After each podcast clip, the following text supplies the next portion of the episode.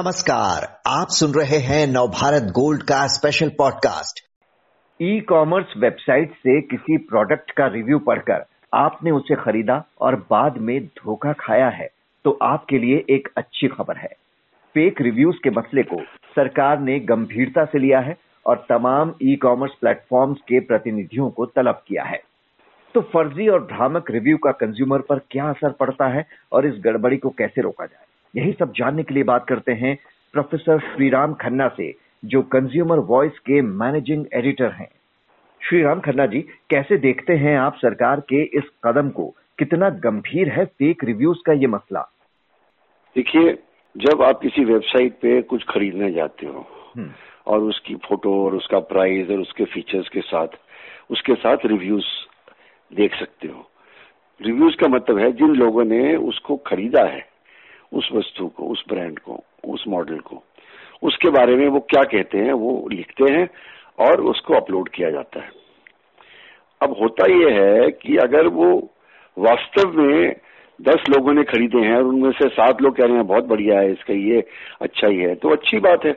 उसको सोच और समझ कर जो नया खरीदार है, वो उसको खरीदना चाहेगा, क्योंकि उसको पता है कि मेरे से पहले सात लोग इसको इस्तेमाल कर चुके हैं और उनको कोई प्रॉब्लम नहीं हुई।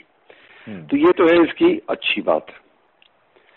परंतु इस चीज़ का फ़ायदा उठाने के लिए जो मैन्युफैक्चरर हैं जो सेलर हैं जो रीसेलर हैं वो अपने माल की बिक्री को बढ़ाने के लिए नकली फर्जी और झूठे रिव्यूज़ को प्रोड्यूस करवाते हैं। हम्म, अब नकली रिव्यू का मतलब क्या है कि मैंने प्रोडक्ट को खरीदा नहीं। हम्म, और मेरे नाम से एक रिव्यू लिख दिया गया। और उस आदमी ने लिखवाया जो उसको बेच रहा है या जिसको रिप्रेजेंट करता है या उसके इंटरेस्ट को प्रोटेक्ट करने के लिए कर रहा है। और ये नकली रिव्यूज़ आप अपलोड कर देते हो। हम्म, अब ये नकली है ये किसको पता है? हम्म, जो बेचने वाला है उसको पता है और जो उसको लिखने वाला है उसको पता है। हम्म, जो वेबसाइट है जो आमतौर पर मुझे लगता नहीं कि वेबसाइट ये तहकीकात करती है कि ये रिव्यूज़ सही है या नहीं है। जो भी आता है उसको चला देते हैं। हम्म, तो इससे क्या होता है कि जो आम उपभोक्ता है वो भ्रमित हो जाता है कि वो झूठ पर अपना फैसला टिकाकर ऐसी चीज़ खरीद लेता है जिससे उसको कल समस्या हो सकती है। इसलिए ये बहुत ज़रूरी है कि दूध का दूध और पानी का पानी होना चाहिए और एक कोई सिस्टम होना चाहिए कि इंटरनेट के ऊपर वेबसाइट्स के ऊपर या चाहे वो ओपन प्लेटफॉर्म्स हो या ई कॉमर्स की वेबसाइट हो यदि किसी ब्रांड के प्रति कोई बातें कही जाती हैं तो उसमें डिक्लेरेशन होना चाहिए कि भाई ये किसने लिखा है क्यों लिखा है क्या उसका संबंध ब्रांड मालिक से तो नहीं है क्या उसने अपना आप इस्तेमाल करके लिखा है या किसी के कहने पर लिखा है। हम्म, ये तो उसी तरह हुआ कि भाई आप आप पान मसाला के विज्ञापन में बड़े बड़े स्टार्स को पैसा देके और उनकी भाषा को रिकॉर्ड करके अपना प्रमोशन कराते हो? हम्म, क्या उन स्टार्स ने वो पान मसाला खाया है क्या? हम्म, और क्या उनको पसंद आया है? क्या वो पैसे के दम पर बोल रहे हैं या अपने इस्तेमाल के दम पर बोल रहे हैं? हम्म। ये किसी को पता नहीं लगता। पर ये पता लगता है कि भाई अच्छा है ये स्टार भी कह रहा है। तो जिस तरह वो भ्रामक है उस तरह ये भ्रामक है। और इस भ्रामक विज्ञापन को रोकने के लिए सरकार को कदम उठाने चाहिए ये गैर कानूनी भी है। जी। जी।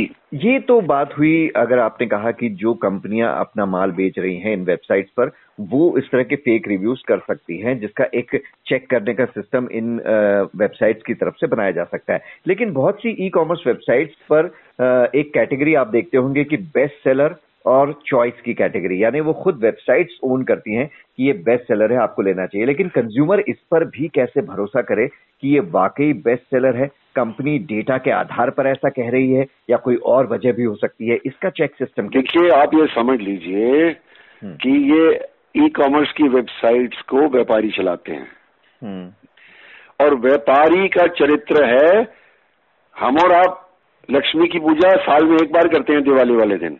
व्यापारी का चरित्र यह है कि वो लक्ष्मी की पूजा तीन सौ पैंसठ दिन 24 घंटे, सात दिन हफ़्ते में और 30 दिन महीने में करता है। उसको और कोई काम नहीं है। उसको केवल येन केन किसी प्रकार पैसा कमाना है। और अपने पैसा वो कमाएगा जब ज़्यादा माल बिकेगा। तो माल बिकाने के लिए वो झूठ भी बोलता है फरेब भी करता है और तिगड़म भी लगाता है। ये उसके तिगड़म झूठ और फरेब का एक अंग है जो वो ना चाहते हुए भी इस्तेमाल करता है क्योंकि उसकी उसकी प्रकृति में ये संबंध है। उसको पैसे कमाने हैं और उस पैसे को कमाने के लिए वो झूठ भी बोल सकता है ये उसके चरित्र में है। हम्म। ये हमें समझने की ज़रूरत है। जी। चलिए हम ये मान के चलते हैं कि सौ प्रतिशत नहीं कुछ मामलों में ऐसा होता होगा लेकिन ज़रूरी नहीं कि इतनी बड़ी ई कॉमर्स वेबसाइट अगर कोई कंपनी खोलकर बैठे हैं तो वो लगातार हर चीज़ पर ही गलत बोलते हो या झूठ बोलते हो। लेकिन इस सिस्टम को ट्रांसपेरेंट कैसे बनाया जा सकता है? किस तरह के कदम उठाए जाने की ज़रूरत देखिए उसके लिए उसके लिए फैक्चुअल डिस्क्लोजर्स होने चाहिए। हम्म। उदाहरण के तौर पर यदि कोई वेबसाइट कहती है कि ये बेस्ट सेलर है तो उसको एक नीचे नोट देना पड़ेगा कि ये बेस्ट सेलर किस मापदंड के कारण है कि पिछले तीन महीनों में फलानी जगह पर फलानी पीरियड में इतने आइटम बिके और बाकियों के मुकाबले ये दो गुना है या तीन गुना है। उसका कोई आधार होना चाहिए ना। हम्म। अगर उसका आधार है तो और वो, वो सत्य है तो उसको उसको वो कह सकते हैं।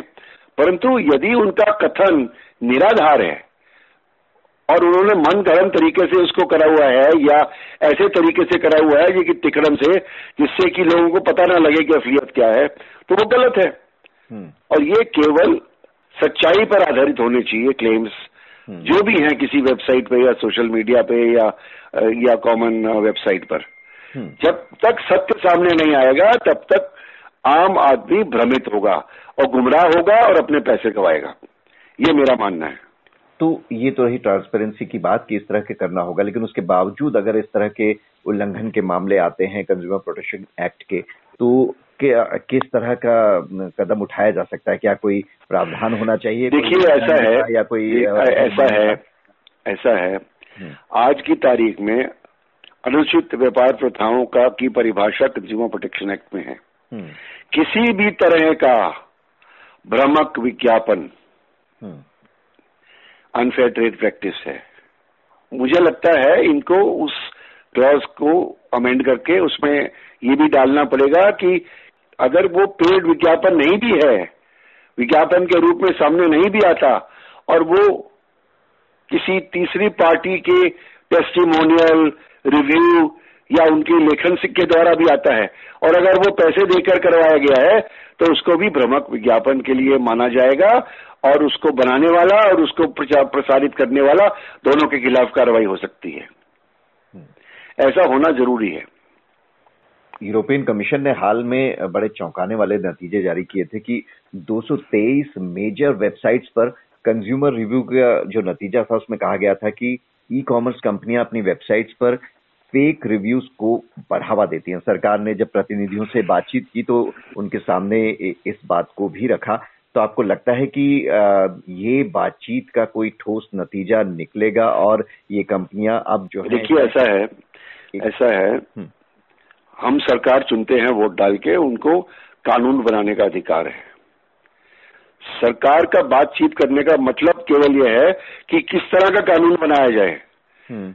और अगर कोई अनुचित बात हो रही है और उपभोक्ता के इंटरेस्ट को, उनके हितों को प्रताड़ित कर रही है तो उसको रोकने का काम सरकार का है।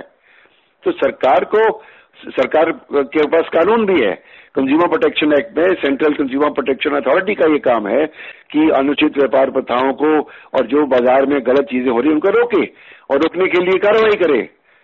और आगे बढ़ के कार्रवाई करे ये नहीं कि जब तक कोई शिकायत नहीं आएगी तब तक कार्रवाई नहीं होगी। उसको स्वयं कार्रवाई करने का अधिकार है और उसको करना चाहिए। इसीलिए जो भी उपभोक्ता मंत्रालय कर रहा है हम उसका समर्थन करते हैं।